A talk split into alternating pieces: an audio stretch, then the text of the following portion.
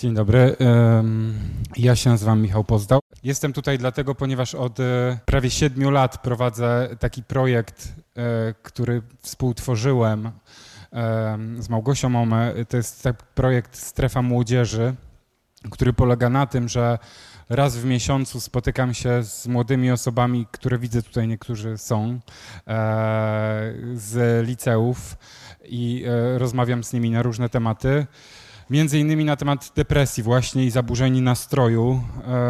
I poza tym pracuję terapeutycznie z rodzinami i z młodzieżą, chociaż od pracy z młodzieżą już trochę odchodzę na myśl pracy z rodzinami i będę się Państwu tłumaczył, dlaczego dzisiaj. Ja, ja, w ogóle dzisiaj będę opowiadał Państwu różne rzeczy. Mam tu slajdy, one są nie do końca ważne tak naprawdę. Ja, ja, ja nie będę mówił o statystykach, może tylko wspomnę gdzieś tam o jakichś statystykach. Ja się w swojej pracy nie zajmuję statystykami i szanuję, cenię, ale one nigdy do mnie nie przemawiają, więc e, raczej będę się odwoływał do przypadków, które ja znam i też przedstawię Państwu dwa przypadki kliniczne z mojej pracy z którymi ja pracowałem, ja i moja koleżanka. W, w polityce e, kilka lat temu pojawił się taki raport e, i tam tam stwierdzono, że co dziesiąty młody Polak przeżywa problemy wymagające interwencji psychologa albo psychiatry. Młody to znaczy mniej więcej od 14 do 19 roku życia, reszta to już jest stara w tych kategoriach. Jak wiecie Państwo, to jest bardzo płynne, e, ta starość i młodość. W każdym razie e, młodzi ludzie, to, to jest w ogóle pytanie, tak, na które będę się też starał Cię odpowiedzieć. Czy to jest rzeczywiście tak, że coraz więcej młodych ludzi choruje na depresję i inne zaburzenia, na przykład zaburzenia lękowe czy zaburzenia nastroju, czy jest jednak tak, że nam się zmieniły kryteria diagnostyczne, e, mamy więcej psychologów, więcej psychoterapeutów i więcej psychiatrów, jesteśmy dużo bardziej wrażliwi na to, co młodzież czuje i co się dzieje z dziećmi i z młodzieżą. I dlatego częściej niż kiedyś diagnozujemy zaburzenia lękowe czy zaburzenia nastroju właśnie takie jak depresja. E, ja pamiętam e, moją rozmowę z doktorem e, Jasińskim, Marek, doktor Marek Jasiński jest psychoanalitykiem, seksuologiem, jest też moim superwizorem. I on powiedział mi kiedyś, że, bo ja się go właśnie spytałem, dokładnie zadałem mu takie pytanie, jak to jest, że my dzisiaj mówimy o tym, że jest więcej tych zachorowań na depresję. I e, pan doktor powiedział mi wtedy, że e, on sam ma wrażenie takie, że świat tak bardzo szaleje dzisiaj i takie rzeczy się dzieją mocne na świecie i tak dużo zmian jest, że żeby to wszystko ogarnąć, żeby się do tego przyzwyczaić, nasza osobowość potrzebuje coraz to nowej psychopatologii, żeby sobie z tym poradzić.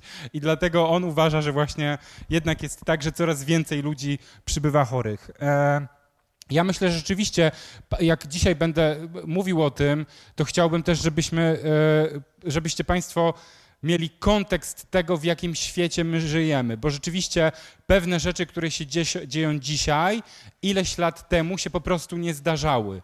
E, I e, i to ma wpływ na nas. To, że żyjemy w kulturze ogromnego sukcesu, że żyjemy w kulturze jakiegoś, przepraszam, cholernego X-faktora, który wymusza na nas to, że mamy być cały czas atrakcyjni społecznie, że mamy cały czas dążyć do nowych celów. Mi dzisiaj kolega, który to nagrywa, bo to jest nagrywane, zakładał mikroport. Ja się czuję teraz jak jakiś coach, jakbym miał tutaj zacząć biegać i przekonywać was, że dacie radę, dacie radę. Nie cierpię tego, tak? Ale przez to, że się nam wmawia, że damy radę właśnie, osoby, które nie dają rady, rady, e, to już tak nie dają rady po całości. E, I e, poza tym myślę, że też dzieją się takie rzeczy, i, i, i tu to, to, mi cały czas przychodzi do głowy taki przykład, jakby jak to się dzisiaj dzieje w ogóle, tak jak, je, jak, jak to, jak my funkcjonujemy, jak my się komunikujemy ze sobą, jak to wszystko wpływa na, na to, jak się dzieci, jak się młodzież czuje. takie rzeczy, które się kiedyś nie zdarzały, to na przykład to na przykład właśnie to, co teraz mi robią tutaj, nagrywają mnie. Wcześniej myśmy się tak nie nagrywali, nie mieliśmy szansy na to, żeby nas tak nagrywać. Dzisiaj jesteśmy cały czas tak naprawdę na cenzurowanym. E, rozmawiałem ostatnio z moją koleżanką, z moim kolegą, którzy zajmują się, kolega jest psychiatrą młodzieżowym z Krakowa, koleżanka jest terapeutką rodzinną i młodzieżową z Poznania. E, oczywiście wszyscy pracują na SWPS-ie.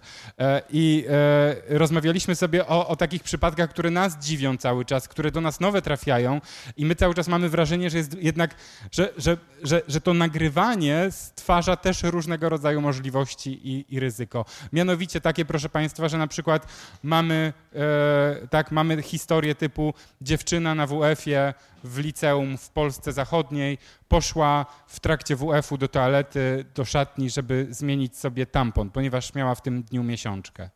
E, jakaś jej koleżanka stanęła za parawanem czy za wieszakami, nagrała, jak ta dziewczyna sobie zmienia ten tampon, zrobili z tego zdjęcia i umieścili w internecie. Dziewczyna kilka tygodni później, próba samobójcza. Chłopak z dużego miasta w Polsce, uczeń liceum, świetnie funkcjonujący, artystycznie rozwinięty, pewnego razu idzie do toalety, żeby zrobić to, co każdy z nas, drodzy Państwo, robi. E, oczywiście musimy się tym chwalić, ale to jest czyste i tak czysto ludzkie. E, tak, poszedł się wypróżnić. Okazało się, że tam była kamera, czy ktoś to w jakikolwiek sposób nagrał. Nie wiem, jak oni to nagrali. I potem zmontowali z tego filmik. I to jeszcze taki śmieszny filmik z tego zmontowali, z takimi żarcikami. E, no i tam powiedzmy, że ten chłopiec miał na imię e, nastolatek, tak, że on miał na imię tam Józek, no i, e, i zrobili tak, że właśnie o, Józio siada na klopie, Józio zdejmuje gacie, Józio tak wypuszcza pierwszego kleksa i tak dalej, i tak dalej. I punkt po punkcie, widzicie, widzicie no to, to jest śmieszne, nie? Tylko postawcie się w tej sytuacji z drugiej strony. U tego chłopca rozwinęły się tak potężne problemy, że właściwie po iluś tam tygodniach, a nawet miesiącach, miesiącach e, potrzebny był już psychiatra z wizytą do domu i rzeczywiście farmakologia, której ja jestem, wczesna farmakologia u młodzieży i dzieci, e, no nie jestem entuzjastą, musiała być zastosowana.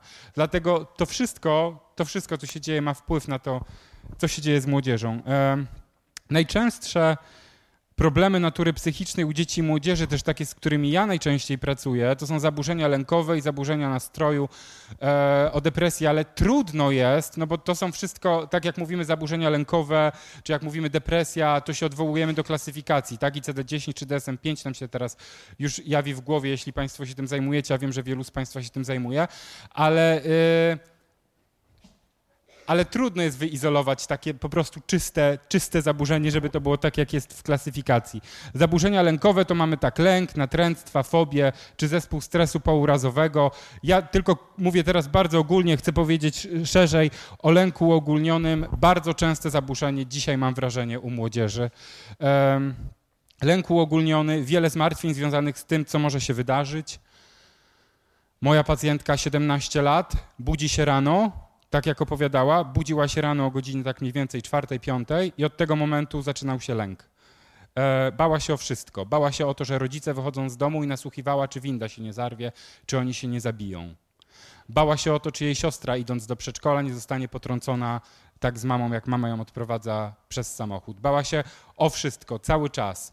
Martwiła się takimi rzeczami, które normalnie e, tak dla państwa często no, no, mówimy pierdoły zupełnie. To jest też problem w ogóle przy traktowaniu zaburzeń nastroju czy zaburzeń lękowych u młodzieży, że często dorośli jednak bagatelizują te problemy, mówiąc, a okres dojrzewania, tak, a przejdzie, a taki wspaniały okres i tak dalej, i tak dalej. No niestety nie przechodzi, a czasami nawet e, eskaluje. Lęki dotyczące, dotyczące bezpieczeństwa siebie i bliskich, ta somatyzacja, e, do której, o której też potem będę opowiadał. E, nie wiem, niektórzy z Państwa pracujecie e, na pewno z młodzieżą. Ja mam takie wrażenie, że nastolatka z lękiem czy nastolatka z depresją to jest nastolatka skulona w pół. To jest nastolatka, nastolatka, która siedzi w gabinecie na fotelu i trzyma się za brzuch, a jak się pytam, co się dzieje, to mówi kobiece sprawy. E, to, to jest najczęstsze, tak? Ale tak też kobiety bardzo często jednak somatyzują, wkładając rzeczy w brzuch. Jak mówię, te wkładają rzeczy, ja to potem za chwilę e, wyjaśnię, o co chodzi.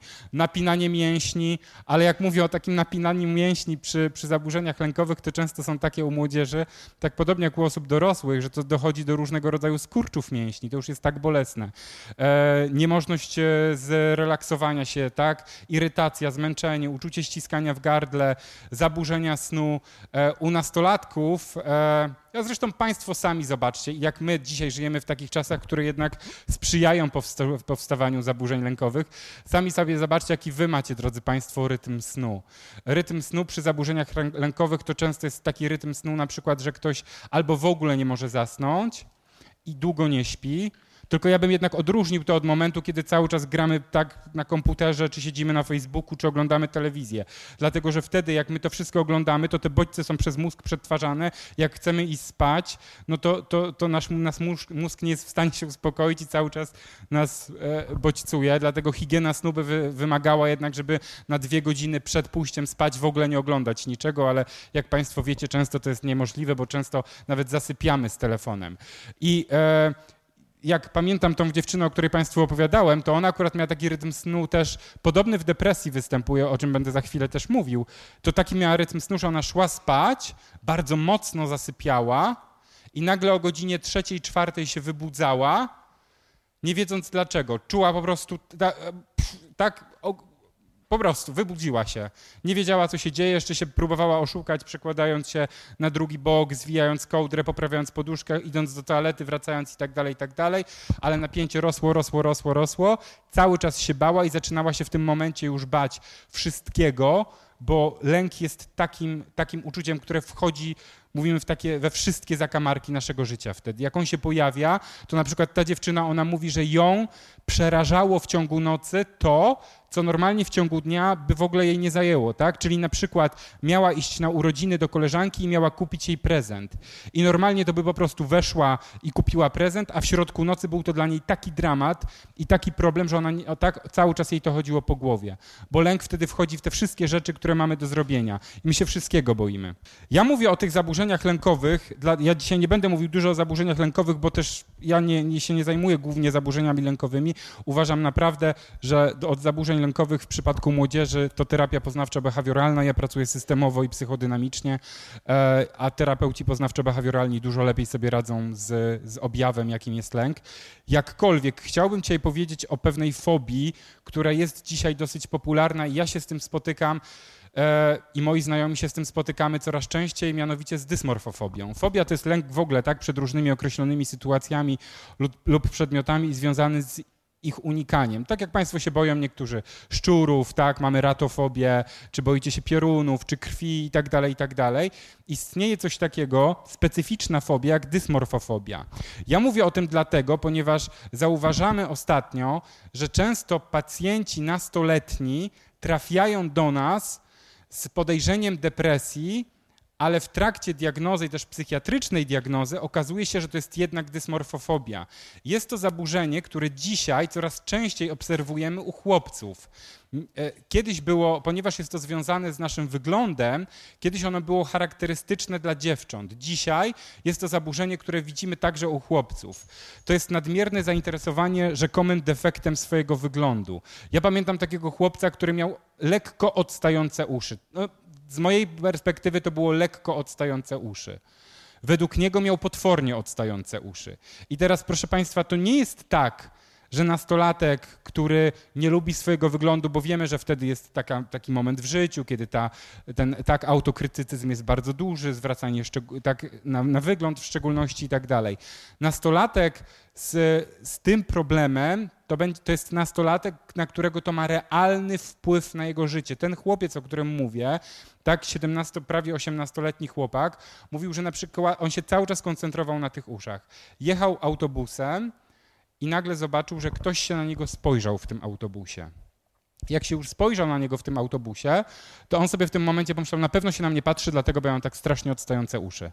To już w tym momencie tak siadał mu kompletnie nastrój, był maksymalnie zdołowany, jak to mówił, jechał do domu, to był powiedzmy czwartek, on już w piątek nie szedł do szkoły, piątek, sobota, niedziela, cały czas leżał w pokoju i nic nie robił to może, może powiem więcej, bo jednak coś robił, tak? E, e, leżał w pokoju e, i oglądał seriale.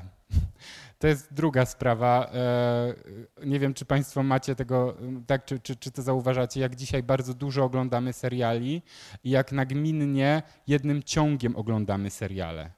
E, I e, już słyszeliśmy, już na konferencjach pojawiają się nawet takie komentarze, że to u niektórych e, młodych ludzi powoduje stany, które moglibyśmy już nazwać takimi parapsychotycznymi stanami.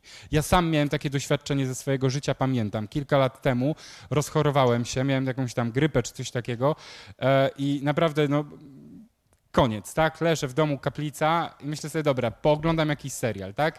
I odpaliłem sobie, wtedy akurat był już któryś tam sezon serialu Dexter. Wciągnął mnie tak, że no, jak Państwo oglądali, to wiecie, może niektórzy.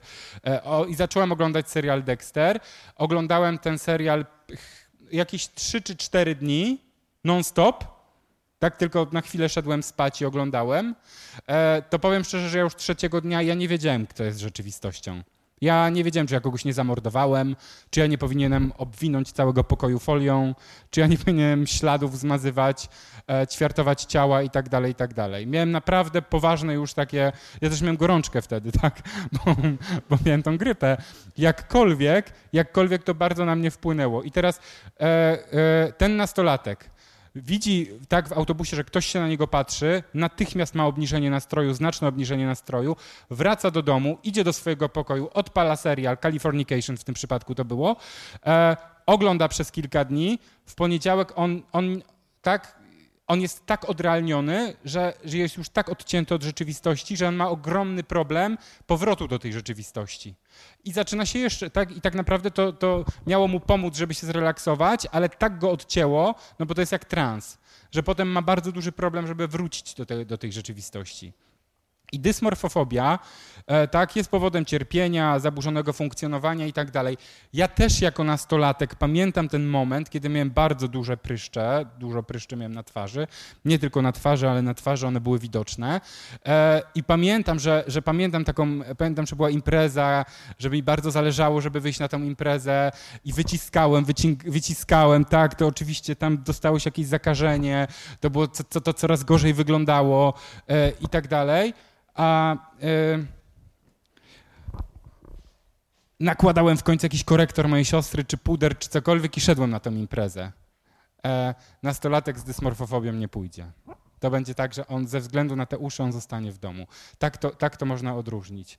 E, nastolatka, która będzie tak miała dysmorfofobię, ona będzie zwracała uwagę na swój nos, E, i to będzie dla niej tak straszne, że ona ma taki nos, jaki ma, że ona nie wyjdzie, zakryje go i tak dalej.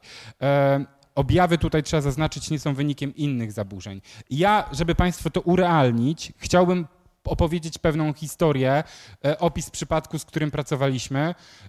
Ja z moją koleżanką, dziewczynki z dysmorfofobią bo y, ja już Państwu wcześniej powiedziałem, że ja od jakiegoś czasu nie zgadzam się i rzeczywiście się nie zgadzam pracować indywidualnie z nastolatkami.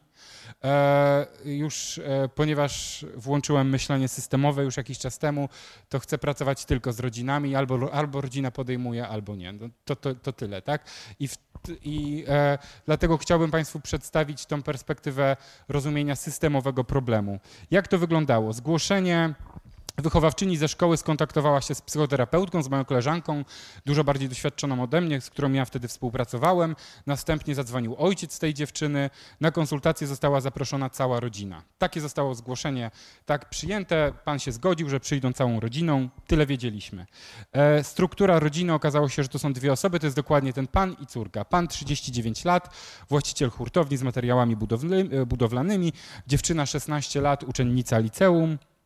Ważne wydarzenia w życiu rodziny w ostatnich latach to jest śmierć żony i matki przed trzema laty w wyniku nieszczęśliwego wypadku. To była taka sytuacja, proszę Państwa, że ta kobieta wracała samochodem do domu e, dzień przed Wigilią i e, miała wypadek samochodowy śmiertelny. I na drugi dzień e, ta Wigilia się odbyła w domu. Ten pan usiadł z tą córką do stołu wigilijnego, ale ani jednym słowem nie zamieni, znaczy w ogóle nie było, nie, w ogóle nie było tematu, tak? W ogóle temat śmierci, śmierci nie było.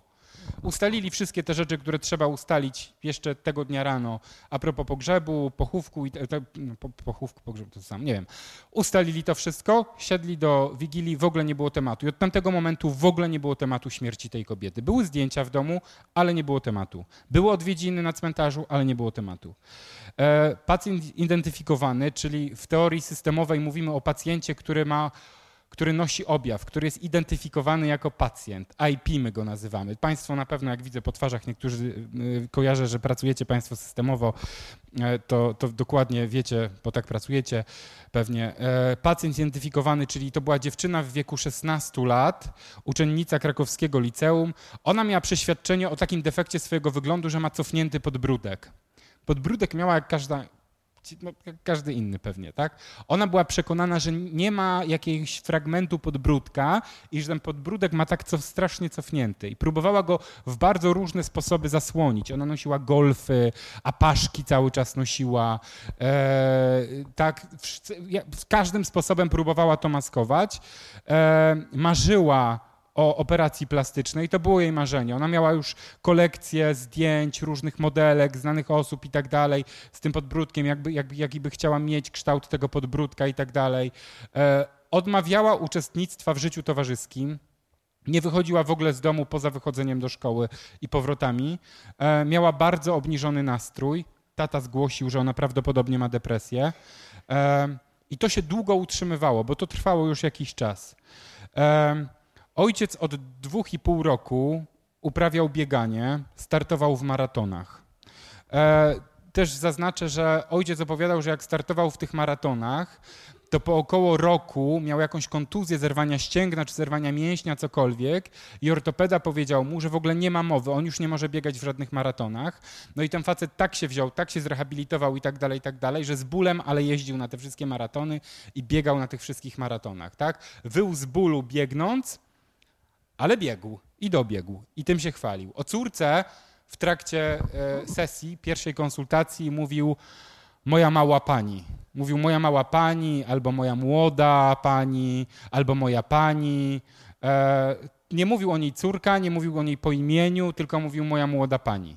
E, tak nie wiem, czy Państwo widzą, bo różne macie Państwo doświadczenie. My na to zwracamy uwagę, no bo to jest jednak traktowanie dziecka, które jest nastolatkiem, jako młodej pani, tak?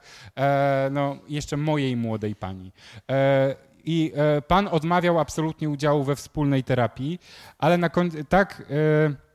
I chciałbym zauważyć teraz, myśmy postawili pewne hipotezy w tym przypadku, bo tak pracujemy w e, teorii systemowej, że stawiamy hipotezy, które potem w trakcie konsultacji, ewentualnie potem terapii badamy. E, przede wszystkim niedokończona żałoba po zmarłej matce i żonie, czyli e, że tak, żeby Państwu to jasno wytłumaczyć. Nie można było płakać po zmarłej żonie, ale można było zerwać sobie ścięgien, ścięgno czy mięsień i biec w maratonie i wyjść z bólu w trakcie maratonu i po maratonie. To było można. Nie można było wyjść z bólu po zmarłej matce, ale można było wyjść z bólu, zamykając się w pokoju, ze względu na to, że mam cofnięty podbródek. Na to było przyzwolenie. Tak można było płakać, tak można było przechodzić tą żałobę. E, podbródek umożliwiał tej dziewczynie w ogóle odczuwanie nieprzyjemnych dla niej emocji, smutku, cierpienia, bólu i tak dalej. Ona, to jest ciekawe też, ona pamiętam na konsultacji, ona o mamie mówiła z uśmiechem, to jakby w, w ogóle miała taką, my to często nazywamy taką twarz spikerki, tak? Kiedy ktoś w trakcie sesji opowiada bardzo trudne rzeczy z takim uśmiechem, no zaoglądacie Państwo telewizję, wiecie jak spikerki mówią, tak? Ja ostatnio też w radiu słyszałem, jak właśnie coś tam było, że ileś tam wypadków śmiertelnych i tak dalej, i tak dalej, i tak dalej, tak, a przy okazji jakieś inne wiadomości. E, no i nasza główna hipoteza oczywiście, dziewczyna jest już w pełni rozwiniętą młodą kobietą. Ona była 16-letnią młodą kobietą. O tym, że ona, drodzy Państwo, patrzcie, myśmy to zrozumieli w ten sposób, ten objaw dysmorfofobii, że ta dziewczyna jako młoda, młoda kobieta w momencie, kiedy była tak skoncentrowana na tym podbródku, i leżała sobie w pokoju i płakała, to dzięki temu objawowi ona się na powrót stawała małą dziewczynką, którą trzeba było się zajmować. Czyli już tak używając psychologicznych nazw, można powiedzieć, to ją regresowało do stanu małej dziewczynki, tak? Tu, mamy tutaj przed sobą 16-letnią dziewczynę, młodą kobietę, ale dzięki temu, że ona właśnie miała tą dysmorfofobię, to ją regresowało do stanu, kiedy ona była malutką dziewczynką, leżała w pokoju, płakała, a tatuś mógł do niej przychodzić, głaskać po główce i pocieszać.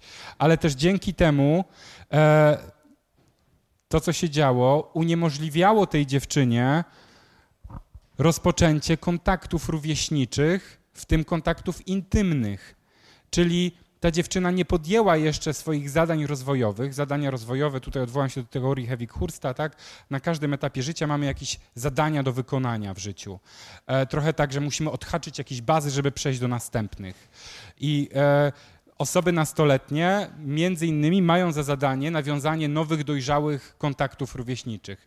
Ta dziewczyna przez to, że siedziała w pokoju, że była tak skoncentrowana na tym, że nie ma tego podbródka, nie podejmowała tego. Dlatego była taką idealną, trochę też zastępczą partnerką dla swojego ojca. I e, terapia nie odbyła się, to była tylko jedna konsultacja. Dwa spotkania indywidualne odbyły się przed wakacjami z tą dziewczyną. Mieliśmy konsultację rodzinną, czyli ojciec z córką. Tata się nie zgodził na terapię i terapeutka zgodziła się przyjąć tylko dziewczynę. E, dziewczyna pojawiła się dwa razy, za każdym razem była odwożona i odbierana przez ojca. Po wakacjach nie pojawiła się. E, I my tak, proszę Państwa, w teorii systemowej rozumiemy objaw. I tak za chwilę będę mówił o depresji. Że dysmorfofobia to jedno, ale my pytamy, co to oznacza, tak? Bo w tym przypadku to, że ta dziewczyna miała tą dysmorfofobię, że miała taki stan, jaki miała, to pozwalało im na to, żeby żyć sobie w swojej rodzinie z tatą, bez tak naprawdę żadnej zmiany, tak? Czyli system zostaje zachowany, nie ma zmiany. Ona się regresuje do małej dziewczynki e, i tatuś może się nią cały czas zajmować. I jak Państwo wiecie, bo znacie takie sytuacje z własnego życia, z własnych rodzin, z własnych sąsiadów, ze znajomych i tak dalej, takie przykłady Państwo znają ze swojego życia. Dorosłe dziecko, które się całe życie opiekuje ojcem, matką nie podejmuje tak swoich zadań, albo ojciec, matka, które się całe życie opiekują swoim dzieckiem. E, tak i dzięki temu ten system jest zachowany, bo w myśl teorii systemu on dąży do tego, żeby zachować homeostazę. Jeśli chodzi o depresję, no to pytanie zawsze tak, smutek czy depresja. Mi, mi się podoba y, taka klasyfikacja, która mówi o tym, że y, depresja jest jak wirus i on dotyczy wszystkich obszarów naszego życia. Dotyczy naszych uczuć, naszych myśli, zachowania i naszego ciała. E, mam wrażenie bardzo często, niestety, że, że zaburzenia nastroju u nastolatków często nie są, nie są traktowane poważnie. Zupełnie nie. I tak jak powiedziałem, e, rodzice często mówią, a, bo ma tam głupoty w głowie i tak dalej, i tak dalej. Ja też mogłam się, e, ja też byłam w tym wieku, ja też się załamałam, zobaczysz, będzie lepiej, będzie lepiej i tak dalej, i tak dalej. Znaczy powiedzenie nastolatkowi w depresji, że będzie lepiej, żeby się ogarnął i że wziął w końcu nauki do matury, to jest tak jak dać, dać mu żyletki i powiedzieć, ty wiesz co, idź się tam potnij najlepiej, no. No, bo tak to mniej więcej wygląda. To nie jest coś, na czym można zapanować. Ja nie wiem, czy z Państwa ktoś ma, podejrzewam, że ma bardzo wielu. Ja mam. Jako nastoletni chłopak na pewno chorowałem na depresję. Dzisiaj to wiem z perspektywy czasu e, i jestem przekonany, że, że wielu z Was też chorowało.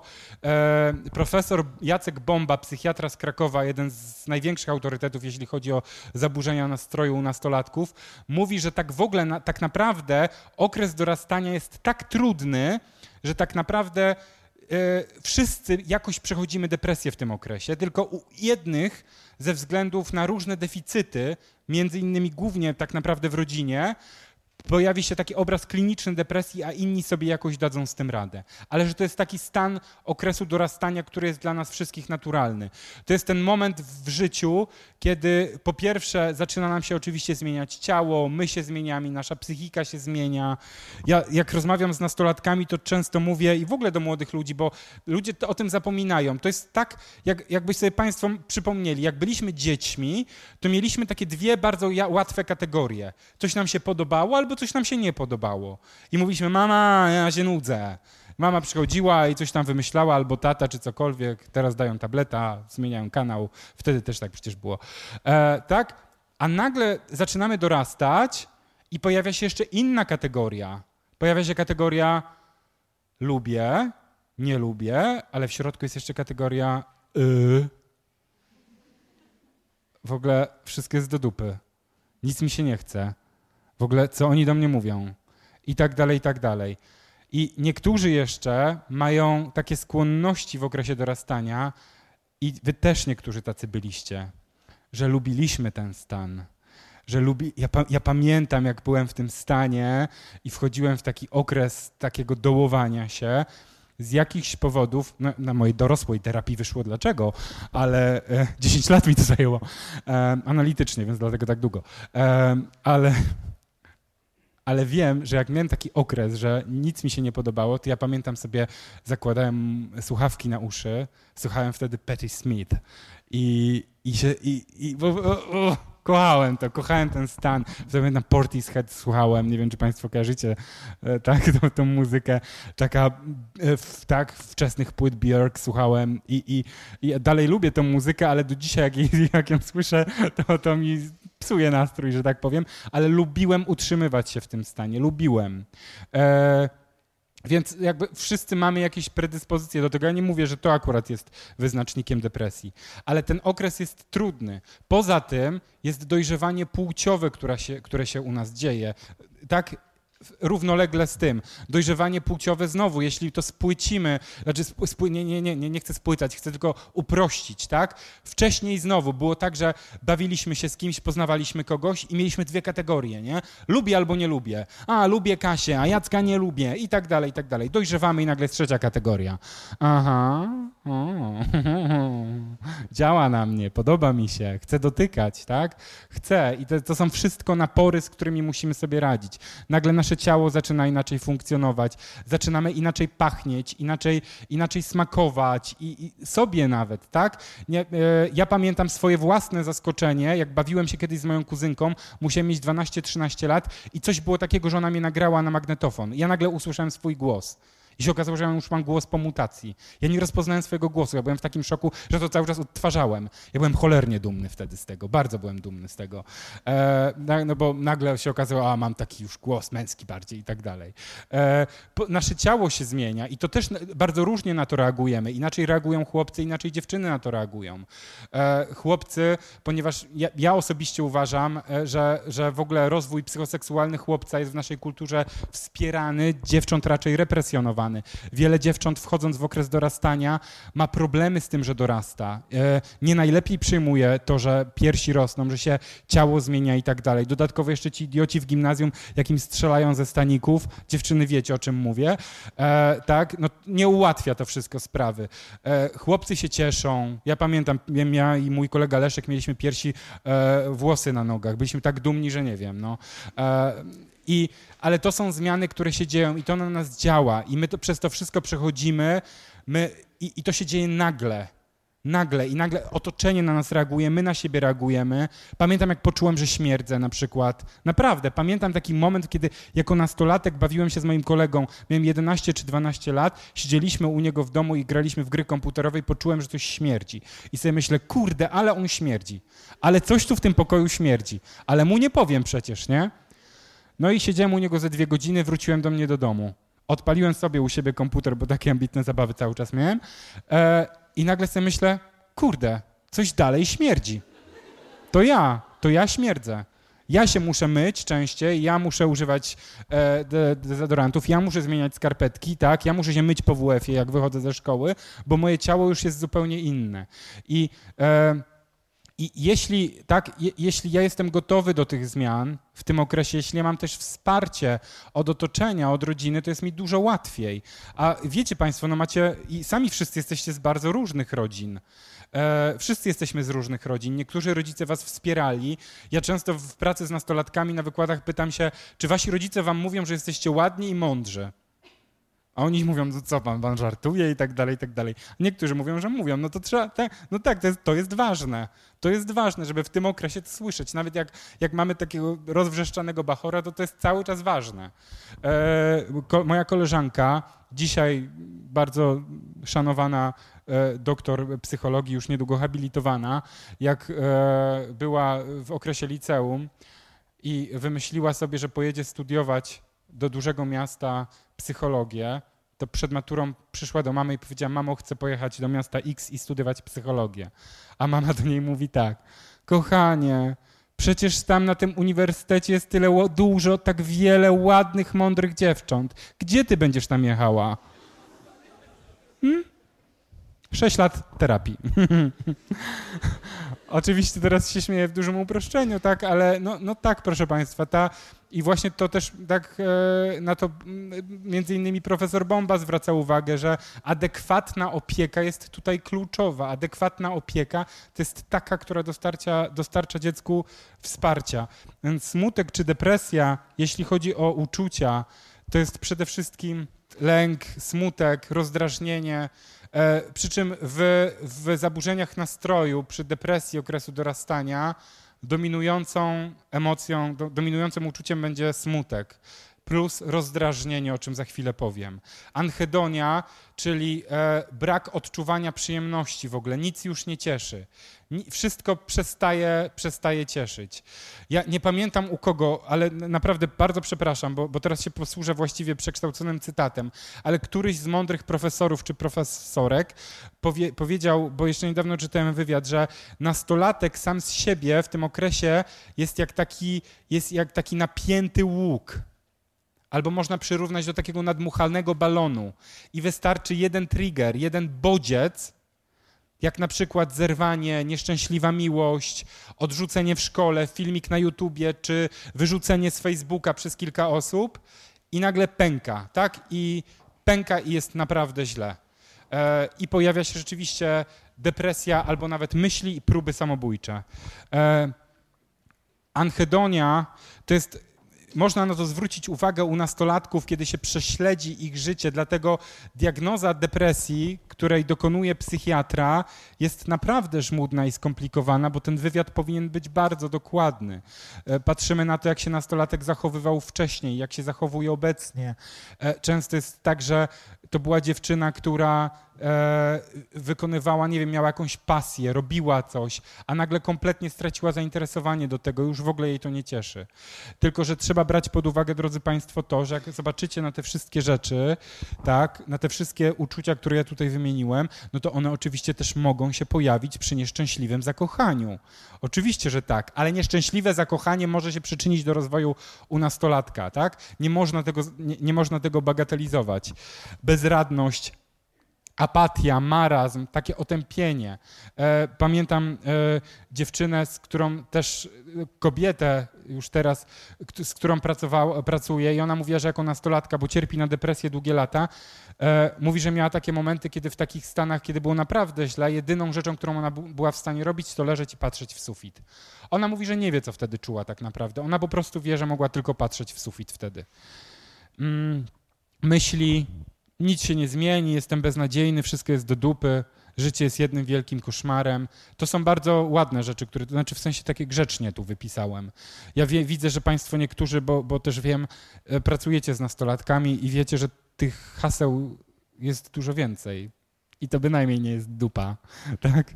E, pamiętam takiego chłopca, który siedział naprzeciwko mnie w fotelu i przez kilka pierwszych sesji cały czas mówił, wiecie Państwo, że jest takie słowo na H, Niektórzy myślą, że jest na samo H, ale jest na CH i niektórzy kojarzą z policją. Chwała na przykład. I on cały czas siedział w tym fotelu i mówił wszystko H, wszystko H, wszystko H. I tak kilka sesji cały czas wszystko H, wszystko H, wszystko H, wszystko H. E, ja jestem zwolennikiem jednak tego, bo wiem, że Państwo też różnie pracujecie, jeśli pracujecie terapeutycznie na przykład, ale ja jestem zwolennikiem tego, że w pierwszych miesiącach terapii nastolatka pozwalam na przeklinanie, e, bo uważam, że to jest bardzo ważne, a, a później staramy się to zastąpić. Ja będę o tym za chwilę mówił e, przy somatyzacji. Nic się nie zmieni, tak, że to już jest taka, no, to już taki kompletny kompletny dół bagno. Ale y, ja cały czas będę podkreślał, drodzy Państwo, to się nie bierze znikąd. Cały czas mam w głowie takiego jednego chłopca, często opowiadam o tym przypadku, bo to jest dla mnie kluczowa sprawa.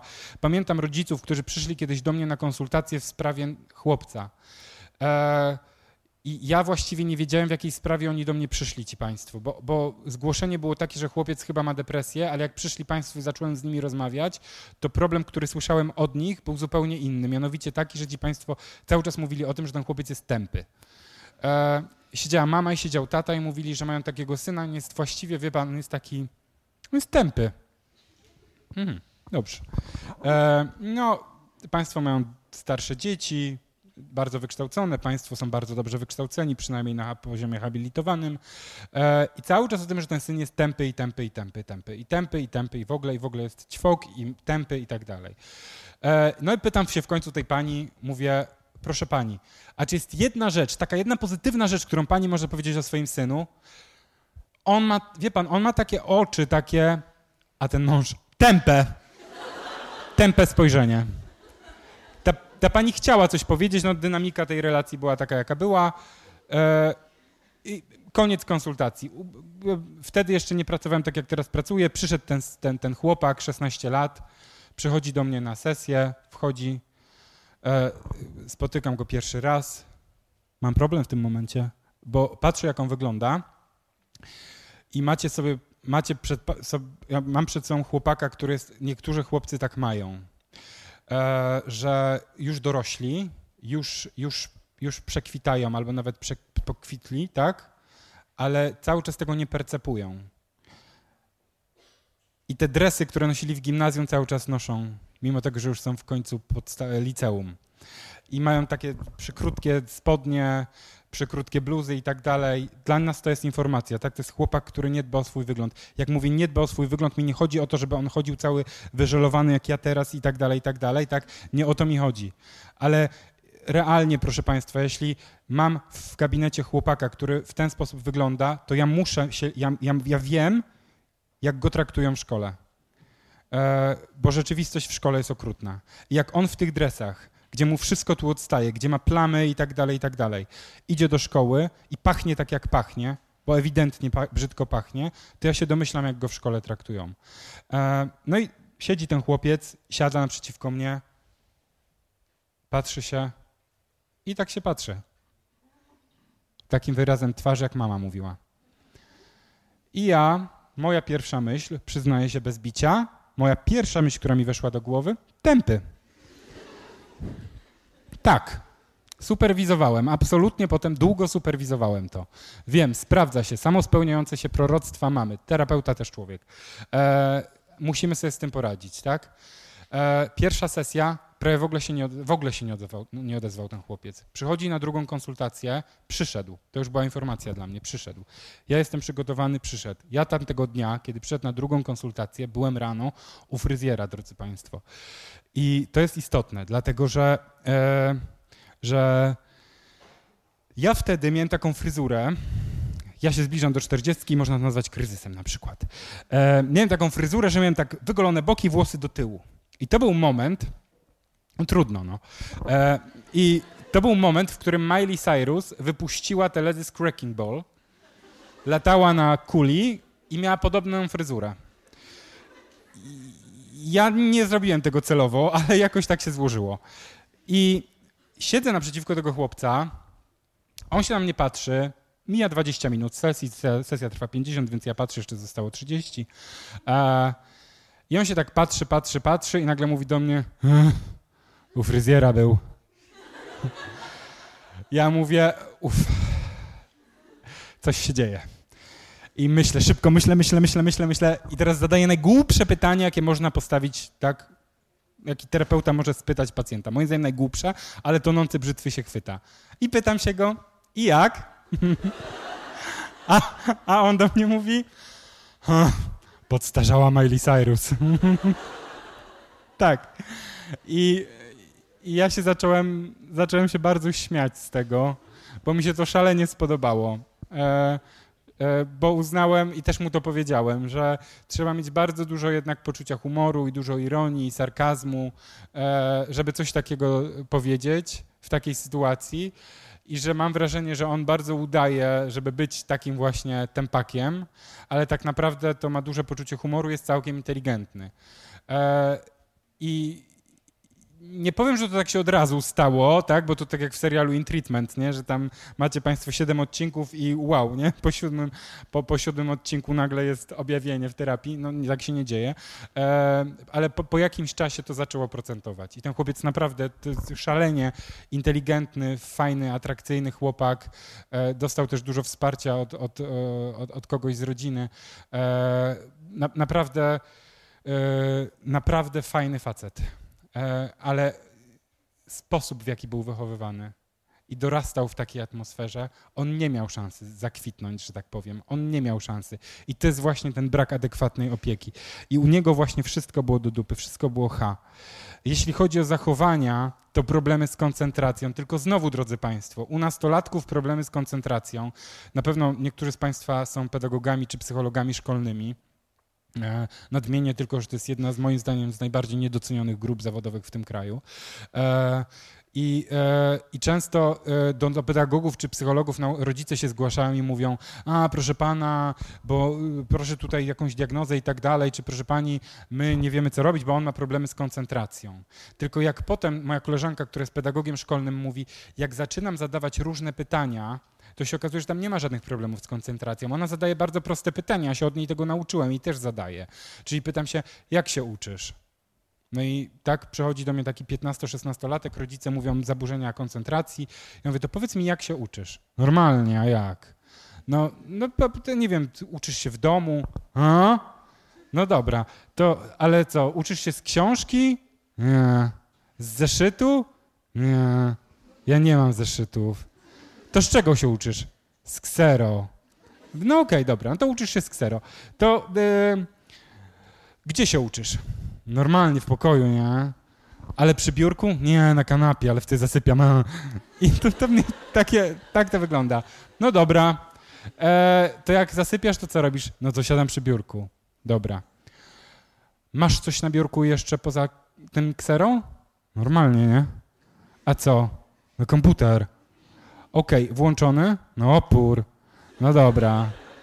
Korzystasz z tego w tym czasie? No. Okej. Okay. A co robisz na tym komputerze? No nie wiem, muzykę ściągam, nie? No dobra, a co jeszcze robisz? No nic, nauczę się, nie? Okej. Okay. Um, a masz jeszcze telefon? Mhm. Korzystasz z Facebooka i tak dalej? No wiadomo, nie? Na komputerze? Nie na telefonie, bo szybciej piszę. Okej. Okay. E, coś jeszcze masz włączone w, ty, w pokoju? No SK TV. Coś jeszcze leci w domu włączonego? No mama w kuchni ogląda Barwy Szczęścia, to to Eurosport w pokoju. Okej, okay, dobra. Masz otwarte okno? Nie. Ja tak mówię to żartem, ale tak to mniej więcej wygląda. Proszę Państwa, tu nie ma szansy na koncentrację i nie mówimy o żadnej depresji, tak? Wyłączcie temu dzieciakowi wszystko, co jest w domu powłączane. E, otwórzcie okna i przewietrzcie. E, tak, to może wtedy będzie miał szansę. Ale powiem jeszcze wcześniej. Cofnijcie się do lat jego dzieciństwa i do jego momentu, kiedy on miał e, od zera do pięciu, sześciu lat i zastanówcie się, czytaliście przed snem, czy nie czytaliście przed snem. Bo jeśli nie czytaliście przed snem, to potem się nie dziwcie, że on nie może się skupić na dłuższej treści. No, nie wymyślimy nic nowego, proszę Państwa. Czytanie dzieciom przed snem jest najlepszą rzeczą, która i buduje więzi, i rozwija wyobraźnię, i pozwala się koncentrować na dłuższej treści. Jakiekolwiek badania będziemy robić, nic moim zdaniem nowego nie wymyślimy. Problemy z pamięcią w okresie dorastania przy depresji, e, trudności w podejmowaniu decyzji, ale to nie są problemy w podejmowaniu decyzji, tak jak się niektórym rodzicom wydaje, tak? Albo ona jest taka, że ona nie może się zdecydować, jak jedziemy do babci, to ona nie może, tak? I tak dalej, i tak dalej. To nie są problemy na zasadzie, że mamy nastolatkę i ona sobie myśli, kurde, no dzisiaj pójdę na randkę z rudym, z blondynem, z brunetem, może z łysym, nie wiem, tak? To nie jest, te, to nie jest to. Problem z podejmowaniem decyzji to jest nastolatka, która stoi przed umywalką, na umywalce leżą dwie pasty, jedna z Tesco, druga z Biedronki i ona stoi w tej depresji i nie jest w stanie podjąć decyzji, za którą pastę chwycić. Nie dlatego, że preferuje Lidla, tak, bo akurat go tam nie ma, tylko dlatego, proszę Państwa, że ona nie jest w stanie podjąć najprostszej decyzji. To ją przerasta i to w tych kilku, kilkunastu minutach urasta do, narasta do tak ogromnego problemu dla tej dziewczyny, że ona stoi, płacze i nie jest w stanie chwycić za pastę do zębów. Na tym polega depresja. To jest pani, która była, y, tak, młoda kobieta, 22 lata, kiedy, która cierpiała na depresję od 17-18 roku życia i ona mówiła, że miała taki moment w życiu, kiedy budziła się rano i tak jak wielu z Państwa, budzimy się rano i musimy iść do toalety.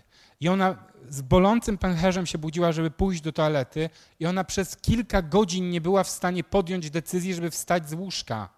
Dopóki jej mama nie przychodziła do niej do pokoju po kilku godzinach i zaciągała ją na siłę do toalety. Ta dziewczyna nie była w stanie podjąć decyzji o tym, żeby wstać i pójść. I leżała płacząc w bólu, w niemożności podjęcia najprostszej życiowej decyzji. To są tego typu decyzje. To nie są decyzje i w tym momencie sobie Państwo zastanówcie się, jak można w tym momencie wymagać od nastolatka, żeby zdecydował, z czego będzie zdawał maturę, jak pójdzie z kim na studniówkę, na jakie studia potem pójdzie, tak? Jeśli on nie jest w stanie podjąć decyzji dotyczącej pasty do zębów. Wycofanie z życia towarzyskiego. E, no to jest widoczne też często u dzieciaków z depresją. Niechęć do podejmowania działań, monotonne mówienie, takie też opadające powieki. To są takie też cechy charakterystyczne dla tak zwanej depresji dorosłej. Spowolnienie ruchowe, ewentualnie też pobudzenie ruchowe. Albo to się tak cyklofrenicznie tak e, zmienia, że jest raz tak, raz tak. E, ciało, obniżony poziom energii, zaburzenia snu, o których mówiłem, to są właśnie takie zaburzenia snu, że albo się, albo nie można zasnąć, albo się wcześniej wybudzamy, albo, co jest częste też przy depresji, to są ludzie, ale też właśnie w tym włączając nastolatki, które najchętniej przespaliby całe dnie przespaliby całe życie. Ja znowu nie pamiętam, kto to powiedział, ale ktoś bardzo mądry, i to był ksiądz profesor, pamiętam, który to powiedział. Sen jest bratem śmierci. I osoba, która jest w depresji i która chce przespać swoje życie, to tak naprawdę jakby się tak, to jest jakaś forma samobójstwa. Ona się, ona się unicestwia, wy, wychodzi z tej rzeczywistości. Zmniejszony albo zwiększony apetyt, bardzo różnie na to reagujemy bo niektórzy z Państwa przy obniżonym nastroju w ogóle, e, tak powiem brzydko, no nie, zażeramy. Ja tak mam na przykład, że zażeram. Jak, jak, bo nawet ja nie powiem, że ja jem, tak, ja zażeram, no.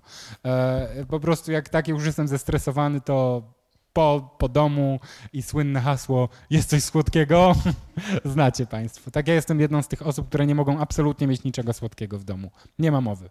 Wszystko zjem, natychmiast.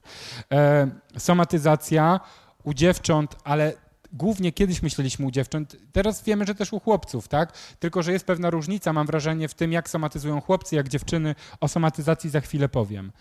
Jeśli chodzi o rozpoznanie, to łączne występowanie wielu symptomów, czyli na przykład spadek nastroju i energii do działania, pesymistyczna ocena siebie, zaburzenia rytmów biologicznych, w tym rytmu snu i tak dalej. I to się musi utrzymywać przez odpowiednio długi czas i w, i, z, i w odpowiednim nasileniu. Ja jednak, proszę Państwa, zachęcam do tego, żeby jeśli spotkają się Państwo, czy to dotyczy Waszych dzieci, czy, czy nastolatków, żeby samemu nie diagnozować, nie czytać w internecie tych rzeczy, iść do specjalisty. Po prostu. Nie, nie diagnozować samemu depresji, a tym bardziej nie pytać znajomego terapeuty czy znajomego psychologa. Bo jeśli zacznie wam diagnozować własne dziecko, to będziecie mieli sygnał, że jest nieetyczny i musicie i tak jest, iść do kogoś innego. E, nas często, tak, jeśli jesteśmy terapeutami, znajomi, bliscy, proszą o diagnozę kogoś tam. Nie możemy się na to zgadzać, bo my nie jesteśmy nigdy obiektywni w tej kwestii. I teraz, proszę Państwa, e, diagnoza Dlaczego, to, to, to, co powiedziałem na początku. Jak to dzisiaj wygląda? Dlaczego my mówimy, że jest więcej nastolatków chorych na depresję? E, bo przede wszystkim zmiany, zmieniły się kryteria diagnostyczne i dawne zaburzenia osobowości, czyli coś, co kiedyś uznawaliśmy za zaburzenia osobowości, albo nerwice, których już dzisiaj nie klasyfikujemy, tak? dzisiaj rozpoznaje się właśnie jako zaburzenia afektywne typu depresja, czyli mówimy o dystymii, długotrwały, odczuwalny smutek, tak? czy cyklotymii, czyli takie wahania nastroju. Czyli zmieniliśmy diagno diagnostykę depresji i w związku z tym też mamy więcej osób cierpiących na depresję. Tak się można do tego odnieść. Zmiana też podejścia psychiatrów, którzy zajmują się dziećmi i młodzieżą. Proszę Państwa, depresję, jak dzisiaj pewnie już też wcześniej na konferencji było mówione, zaczęto tak naprawdę diagnozować u dzieci, u młodzieży dopiero w latach 50., 60., a w szczególności 70. E, a jak Państwo czytali różną literaturę, jeśli Państwo otarli się kiedykolwiek o e, wiersze z młodości Sylwii Plath czy Anne Sexton, czyli tak zwany nurt konfesyjny w, w poezji, to, to, to, to, to, no to tam mamy idealne tak naprawdę przypadki, tak, e, młodych, młodych dziewcząt, lata 50., lata 60., cierpiących na depresję. Depresja u młodzieży, ona może mieć takie depresji, symptomy, e, symptomy depresji dorosłej, o których mówiłem, ale dominujący szczególnie u nastolatków, głównie u chłopców, to jest rozrażnienie, złość lub niepokój, a nie smutek. Nastolatek w depresji, chłopak najczęściej, to jest nastolatek wściekły, chamski, arogancki, bezczelny, opryskliwy. Przeważnie tak to możemy zobaczyć. Niekoniecznie on będzie smutny, niekoniecznie on będzie przygnębiony. W nim się tak wiele dzieje w tym momencie i on nie jest w stanie tego ogarnąć. On nie rozumie tego, co się z nim dzieje na poziomie emocjonalnym, tak? Intelektualnym nie jest w stanie tego, tego ogarnąć, że te wszystkie zachowania buntownicze właśnie, rozumiane jako normalny punkt okresu dorastania, tak naprawdę one oznaczają u niego depresję. E, nastolatki często łatwo się męczą wtedy, unikają szkoły, e, pogarszają się wyniki w nauce, tak? No ale generalnie unikamy szkoły i generalnie często z różnych powodów nastolatki mają e, pogorszenie wyników w nauce, dlatego tutaj naprawdę przy diagnozie bierze się pod uwagę historię tego, co się działo z tym dzieciakiem, jaki on był, jak funkcjonował w grupie rówieśniczej, co się wydarzyło w życiu, co się wydarzyło w życiu rodziny. To naprawdę nie jest łatwa diagnoza, dlatego należy to zostawić specjalistom. E, jeśli chodzi o somatyzację, to e, somatyzacja, czyli przekształcanie jakiegoś stanu emocjonalnego w objaw ciała, mówiąc najprościej. I somatyzacja u nastolatków występuje najczęściej somatyzacja, tak jak powiedziałem, na przykład dziewczyny w depresji czy w lęku boli brzuch, chłopców często boli głowa, nastolatki mają migreny. E, tak, nastolatek ma migreny, rodzice jeżdżą po lekarzach, e, robią EEG głowy, rezonans magnetyczny, wszystko jest ok. Aż w końcu za dziesiątym lekarzem lekarz nagle powie, idźcie z nim do psychoterapeuty, tak? Albo idźcie do psychiatry. I nagle się okazuje, że pod tym wszystkim właśnie jest depresja czy zaburzenie lękowe. E, migreny, bóle w klatce piersiowej u chłopców, e, u dziewcząt głównie brzuch, ale u chłopców też oczywiście brzuch. E, dziecko nie wykształciło umiejętności radzenia sobie z emocjami, które go dopadły i nastolatek podobnie, tak? Proszę Państwa, jak Wy jesteście już, tak jak patrzę, są Państwo dorosłymi ludźmi i dorosły człowiek, jeśli jest emocjonalnie prawidłowo rozwinięty, jeśli poczuje smutek, to będzie wiedział, że to jest smutek i powie: Jestem smutny. Jestem smutny, bo się dowiedziałem, że bliska mi osoba zachorowała. Jestem smutny, bo dzisiaj pada deszcz, a ja nie cierpię deszczu. Jestem smutny, bo wiemy, mniej więcej znamy przyczynę i umiemy określić ten stan. To nie zmienia faktu, to nie zmienia faktu, że dalej możemy być chamscy do naszych małżonków, partnerów i tak dalej, i tak dalej, tak, czy współpracowników, ale wiemy to i wiemy, jak wyrazić ten smutek. Wiemy, że wtedy na przykład, nie wiem, możemy, sobie, możemy się położyć, e, tak, albo pobyć w domu, posłuchać muzyki, cokolwiek. Nastolatek, który ma taki dojmujący smutek, nie wie, co z tym zrobić, w ogóle tego nie ogarnia, tak jak dziecko, tak, i, bo, bo nie ma nawet, nie, nie umie tego wyrazić. I wtedy właśnie wkłada to w brzuch i boli brzuch. Boli głowa, tak, ale też patrząc na to, jak, jak wygląda ta somatyzacja, no to jakby nie było, jak Państwo, no, no bo mamy nastolatka, którego nagle zaczyna boleć brzuch, tak? Ale jak zobaczymy, jak my w ogóle żyjemy, tak jak się rodzimy, to tak naprawdę taką naukę tego, że jak coś nas boli, to dostajemy opiekę, jak jesteśmy głodni, to dostajemy jedzenie, no mamy już od niemowlęctwa, no nie?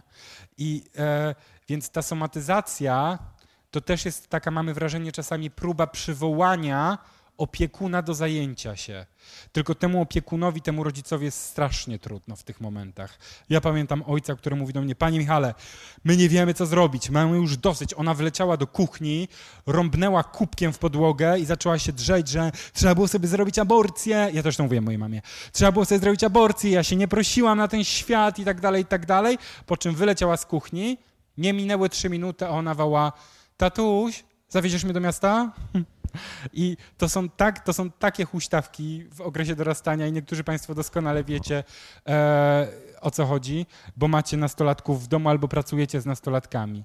Ale e, jest, to szczególnie, jest to szczególnie ważne w momencie, kiedy nastolatek somatyzuje, żeby rozumieć ten objaw, żeby rozumieć to, co się z nim dzieje. E, skargi na różnego rodzaju dolegliwości, bóle brzucha, głowy w klatce piersiowej, ogólne osłabienie. I teraz, jak powiedziałem wcześniej, że ja pozwalam nastolatkom w gabinecie przeklinać i to naprawdę hardcore idzie wtedy. E, sobie czasami takie nowe słowa spisuję, bo ja ich nie znam wszystkich, się uczę dużo.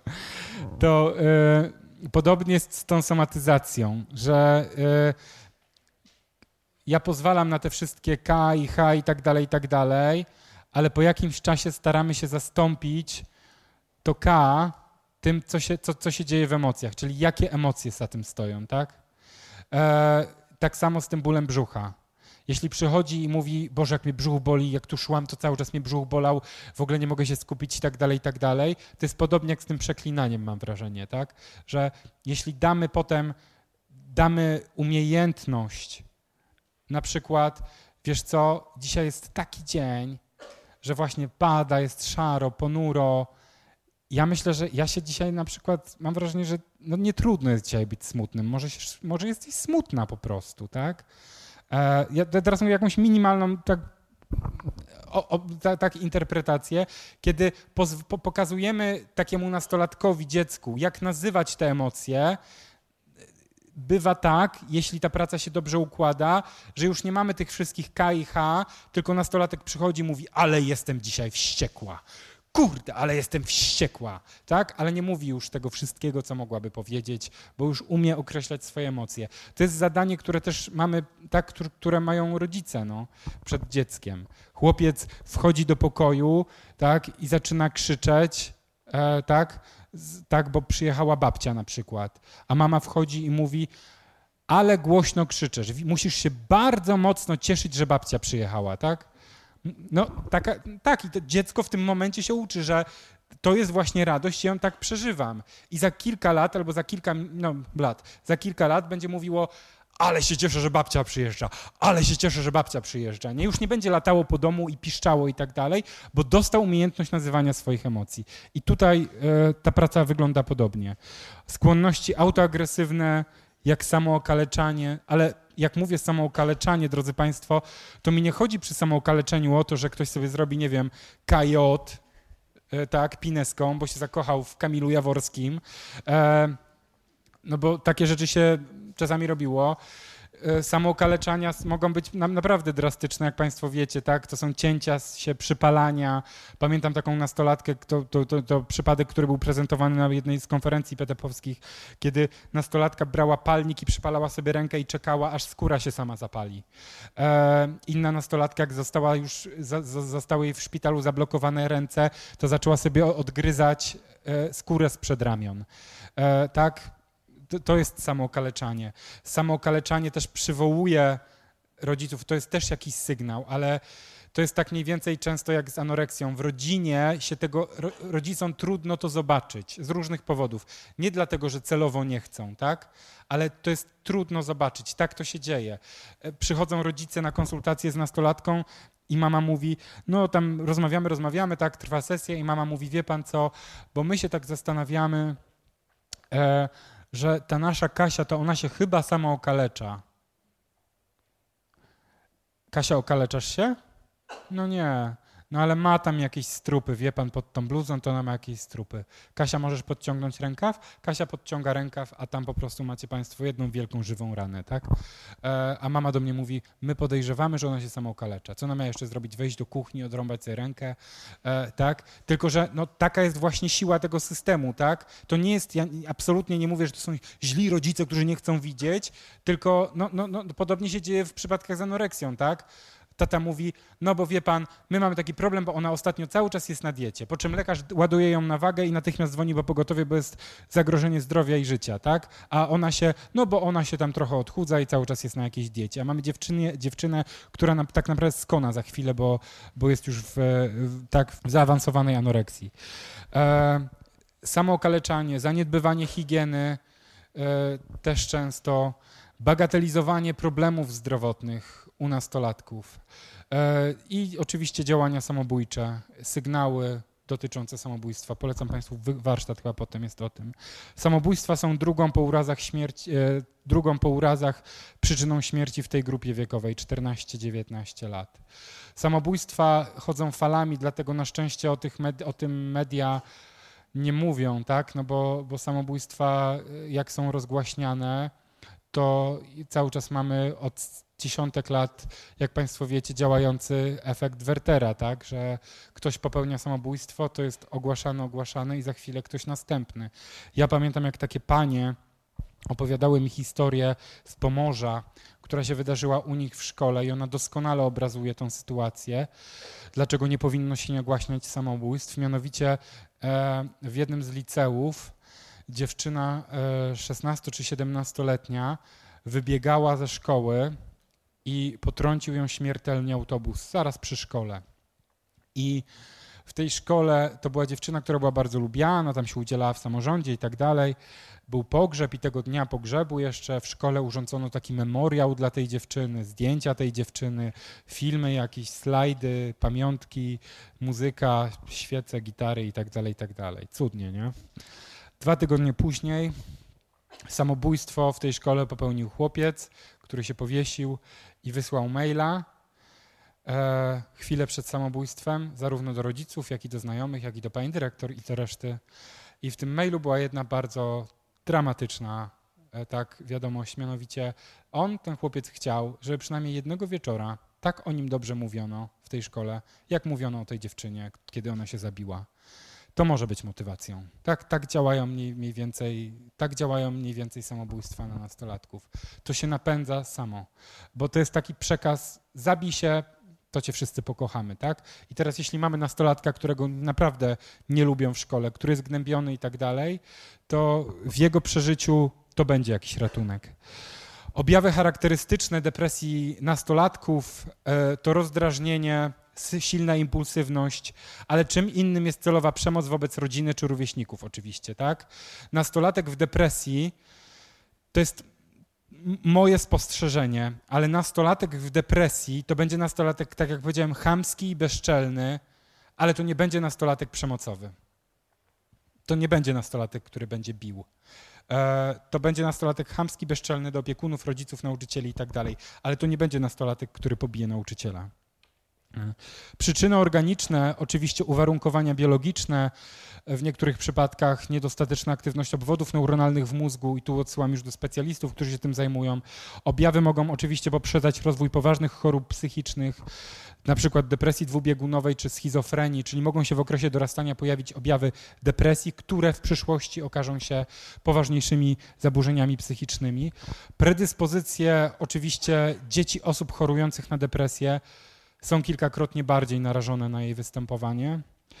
Inne choroby, na przykład konieczność przewlekłego leczenia czy zażywane leki dzieci, młodzież, która długie lata spędza w szpitalach, sanatoriach, na stołach operacyjnych i tak dalej. E, ma cały czas zmiany środowiska, tak, zerwane więzi z opiekunami i z bliskimi osobami. Czynniki psychologiczne, zaniedbywanie potrzeb emocjonalnych i fizycznych dziecka. Jak mówię potrzeb emocjonalnych dziecka, to jest na przykład potrzeby takiej, że jak w rodzinie jest śmierć, trauma, choroba, to się tym dzieckiem opiekujemy i rozmawiamy z nim o tym. Najgorszą rzeczą, mam wrażenie, która, to są też takie przypadki, z którymi się spotykam i zawsze mnie to niesamowicie e, dziwi, jak ludzie starają się przed młodzieżą, bo nawet nie mówię dziećmi, bo to też, ale przed nastolatkami ukryć straszne rzeczy, które się dzieją w rodzinie i dochodzi do tak absurdalnych sytuacji, to dziecko już objawuje, tak, ma depresję, e, dzieje się z nim naprawdę coś złego, ale nikt głośno nie mówi tego, że tata jest śmiertelnie chory. Tak, to dziecko widzi, co się dzieje, słyszy, co się dzieje, nie śpi po nocach, podsłuchuje, przeszukuje telefony rodziców, ale nikt głośno nie powie, że tata umiera. To dziecko w ogóle nie ma dostępu tak, do, do przeżywania tych emocji i to jest właśnie też zaniedbanie potrzeb emocjonalnych tego dziecka.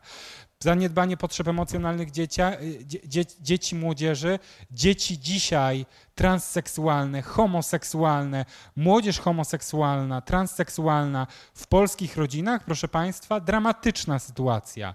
Samookaleczenia, próby samobójcze, depresje, zerowe wsparcie, zerowe wsparcie. Czasami wysyłanie na przykład na jakieś leczenie z homoseksualności. Rodzice wysłali chłopca do jakichś braci zakonników, czy gdzieś tam do jakiegoś ośrodka Bóg wie jakiego, zwyczajne hochsztaplerstwo. Kazali temu chłopcu biegać po lesie, tam w tym ośrodku w ciągu nocy, łowić sobie ryby, budować szałasy. No absurd, tak? Kompletny absurd. E, chłopiec wraca i ma próbę samobójczą. Dzieci oczywiście narażone na traumę, na przemoc psychiczną i fizyczną, na różnego rodzaju straty, ale straty nie tylko związane z utratą bliskiej osoby, ale też z utratą psa, z utratą kota, drodzy Państwo, z utratą sprawności fizycznej, z utratą zdrowia, z utratą mieszkania, bo komornik wszedł na dom. Tak, to, to rodzicom się często wydaje, czy ludziom z zewnątrz, że dziecka to nie dotyczy. Dotyczy, drodzy Państwo. Naprawdę dotyczy. Nastolatek, który wie o tym, że ojciec zbankrutował, taki matka nie daje już rady w firmie i tak dalej, a komornik im wchodzi na dom, on naprawdę ma co przeżywać. Jeśli nie dostanie wsparcia i ktoś tego nie skonteneruje, to może się skończyć bardzo bardzo źle. Nagłe zmiany w życiu nastolatka, wyprowadzka pozornie fajna, tak? On się cieszył na początku z tej wyprowadzki, a nagle się okazuje, że mieszkają w tej Irlandii i jest bardzo źle, bardzo źle. Ale przecież sam chciał, sam się cieszył, tak? E, czynniki socjoekonomiczne, oczywiście marginalizacja społeczna, tak, bezrobocie, ubóstwo, uzależnienia, to są wszystko rzeczy, które predysponują do tego, że ktoś może zachorować. Jeśli chodzi o terapię rodzinną, to w myśl systemowego rozumienia rodziny. Mówimy o tym, że jeśli dziecko e, przyprowadzają, tak, jeśli rodzice przyprowadzają nastolatka do terapeuty, to tak naprawdę on przyprowadza swoją rodzinę na terapię. I, i tak, tak proponuję Państwu rozumieć depresję. Zaraz przedstawię jeszcze jeden przypadek już chłopca z depresją. Myślenie systemowe. Znalazłem piękne potwierdzenie, bo myślenie systemowe mówi o tym, że świat, który dookoła nas, który nas otacza, tak na nas wpływa, tak, że wszyscy jesteśmy jakimś, w jakimś systemie i objaw pojawia się u jakiegoś elementu systemu, tak jak na przykład w rodzinie pojawia się u dziecka.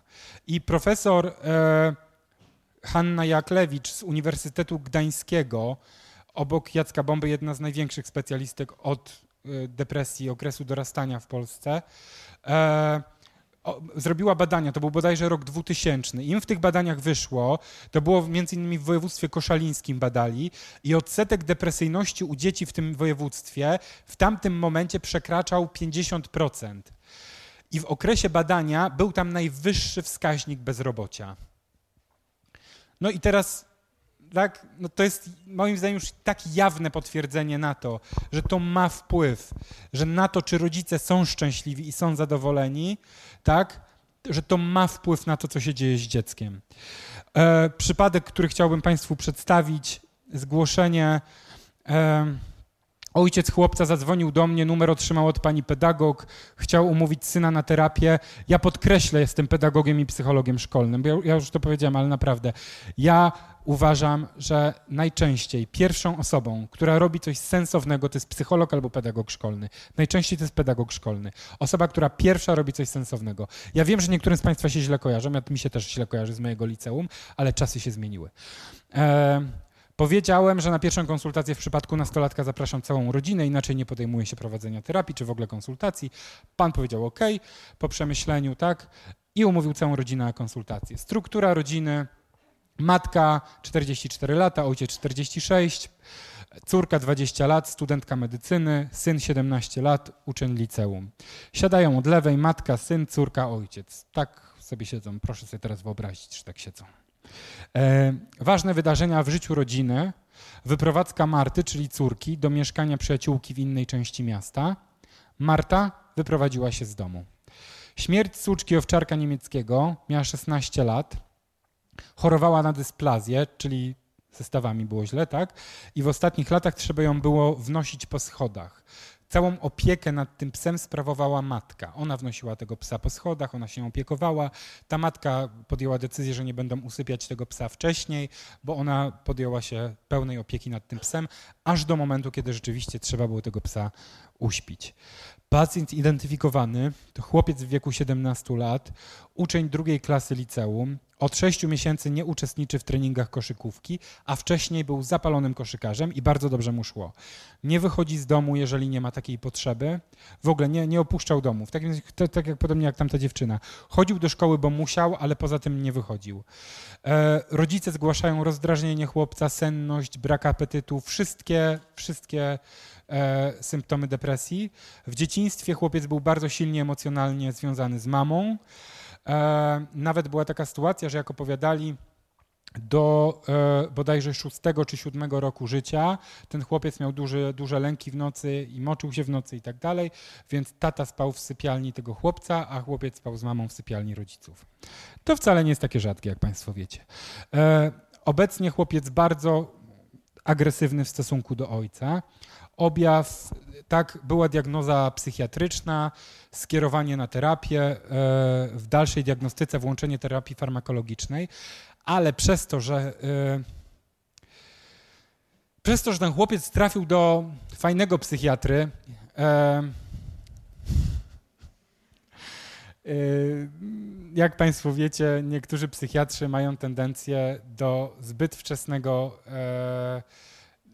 zbyt wczesnego włączania farmakologii w przypadku nastolatków. Na szczęście to jest jeszcze tak zwana stara psychiatria i stara tak stare myślenie, ale niestety cały czas się z tym spotykamy i naprawdę, proszę Państwa, no to sytuacja z zeszłego roku, e, matka e, dziewczynki z mojej rodziny spotkała się z tym, że lekarz dziewczynce, która miała takie objawy, że jadła tynk ze ściany e, i różne takie nerwicowe też rzeczy miała i tak dalej, no generalnie psychiatra przepisał jej Xanax proszę Państwa, Xanax. Dziecku, które miało 5 czy 6 lat, Xanax przepisać.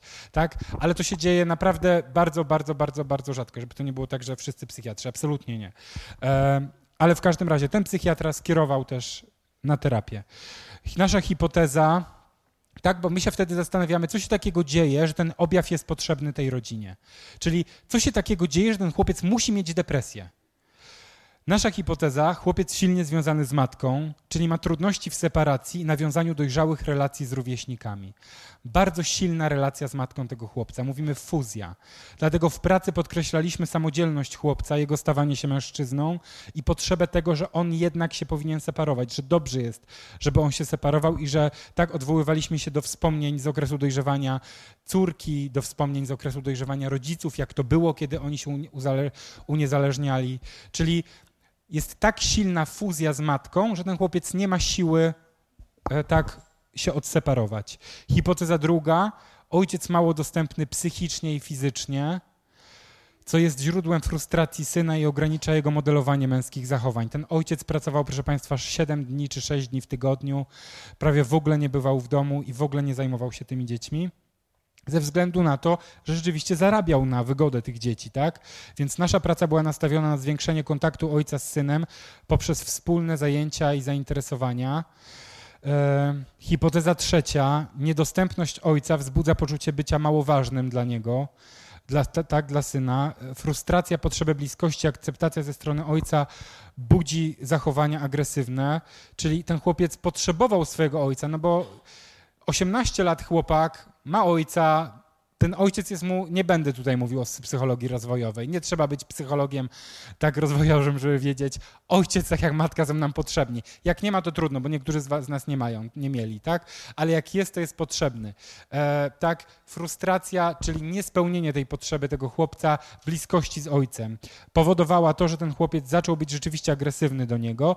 Poza tym zagarnięcie żony przez syna budzi agresywną postawę ojca. Tam był też konflikt edypalny. Pamiętajcie, drodzy Państwo, że ten syn do siódmego roku spał z matką w jednym łóżku. Ten ojciec, świadomie lub nie, ale miał go za co nie lubić, nie?